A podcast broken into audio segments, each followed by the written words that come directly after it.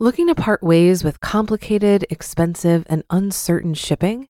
Then give your business the edge it needs with USPS Ground Advantage shipping from the United States Postal Service.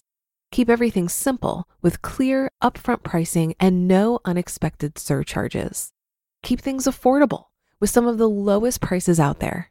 And keep it all reliable with on time ground shipments. It's time to turn shipping to your advantage. Learn how at usps.com/advantage. USPS Ground Advantage: simple, affordable, reliable. When you need mealtime inspiration, it's worth shopping Kroger, where you'll find over 30,000 mouthwatering choices that excite your inner foodie. And no matter what tasty choice you make, you'll enjoy our everyday low prices, plus extra ways to save, like digital coupons worth over $600 each week. You can also save up to $1 off per gallon at the pump with fuel points. More savings and more inspiring flavors make shopping Kroger worth it every time. Kroger, fresh for everyone. Fuel restrictions apply. This is Optimal Finance Daily, episode 1217 How I Stopped Excessive Gifting by Tim Sullivan with GetRichSlowly.org. And welcome back to Optimal Finance Daily, or welcome for the first time if you're discovering us. I'm Dan, I'm your host and narrator of some of the best blogs on personal finance, and we've got lots more content that we narrate to you for free as well on our other shows, including Optimal Living Daily, which covers personal development minimalism, and much, much more. We've got a bunch of episodes there you can check out. So check out all our shows wherever you're hearing this podcast by searching for Optimal Living Daily. Since you're here and you want to hear about finance, let's get right to it as we start optimizing your life. How I Stopped Excessive Gifting by Tim Sullivan with GetRichSlowly.org. Most of us struggle with some psychological aspect of money that can impede our savings, whether it be the lure of clothing stores, nights out with friends, or stocking a top shelf liquor cabinet. There tends to be one thing or another that creeps from our wants category into our needs. I've never been a compulsive shopper and always preferred voluntary simplicity both in the kitchen and in my closet. This means that for most of my young adult life, I had good control of my finances. Then I started dating. Dating quickly made gift giving my Achilles heel. As with other debt inducing habits, it seemed harmless at first. Here are some things I started doing, not realizing how much money I was shelling out. I never liked to show up at my girlfriend's apartment empty handed, so I always had her favorite Snapple or a magazine for her in hand.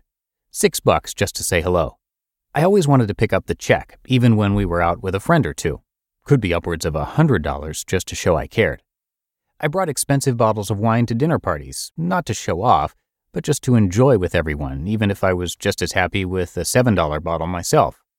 $25 to try to find community. I was sent to the store to get simple baking supplies, but instead of getting the normal vanilla extract, I would get the fancy packaged one for twice the price. Take that philosophy down the entire list of supplies, and I'd racked up a pretty hefty bill $50 extra just so we could feel high society together. It was never about seeming rich to my friends or girlfriend. I took pride in my penny pinching in every other aspect of my life. I honestly thought it was about generosity and showing affection, nothing more. My usual smart budgeting was out the door. If it began with my dating life, it quickly found its way into all my close friendships and relationships. If I were booking a hotel room for myself, I would find some side of the road motel for $35. If it was for my parents, I'd charge a much fancier $300 room to my card. I wanted them to be comfortable, right? I should note that my parents' honeymoon was a nine month camping trip in a VW bug across the United States. They've grown up some since their 60s hippie days, but not all that much. Technically, I could afford it, I just wouldn't contribute very much to savings that month. As the gifts became larger and more elaborate, my savings account stagnated. The want of purchasing gifts found its way into my budget as a need. Providing the important stuff. If I look deep enough, I know that I have an ingrained desire to be the provider in my relationships. I was stuck in a 50s mentality of the man as the breadwinner and thinking that gift giving was my only way of showing financial muscle. I never wanted to buy the affection of my friends, but I got caught in a trap thinking that financial security was the most important thing I could provide. I ignored all the other myriad ways of showing affection, whether it be kind words, acts of service, spending quality time, or even a big hug. I tried a spending freeze on gift giving and decided to come up with something different whenever I got the urge to spend for someone else. The experiment led to the following new behaviors. I accepted that showing up at her front door was hello enough, and I realized a smile and being genuinely happy to see someone went further than I'd ever expect. I learned the fine art of the potluck dinner and saw that people got so much joy just from sharing what they love to make in the kitchen. At a dinner party, I brought apples to apples. It was appropriate for the crowd, probably more appropriate than the bottle of wine I would have brought. And if you've never played it, it's the best thing ever to bring a group a little closer. And instead of worrying about how fancy the baking supplies looked, I joined her in the kitchen. I never realized how much raw dough the woman could eat. I joked that it was a much truer way to her heart. Ignoring these other ways of showing love had been getting in the way of my friendships and relationships. I learned so much more about the people around me, and everyone seemed to enjoy themselves when I stopped worrying about how much they were enjoying themselves. Tracking spending. Since I identified the underlying cause of my stagnating savings account, I could go about fixing it. I started tracking the dollars that left my bank account each month and realized just how much was going to small gifts. Paying for gas for my girlfriend's SUV was an incredibly friendly gesture, but it hurt in the long run. This isn't to say I needed to stop with my generosity, but tracking my spending allowed me to create a column just for gift giving.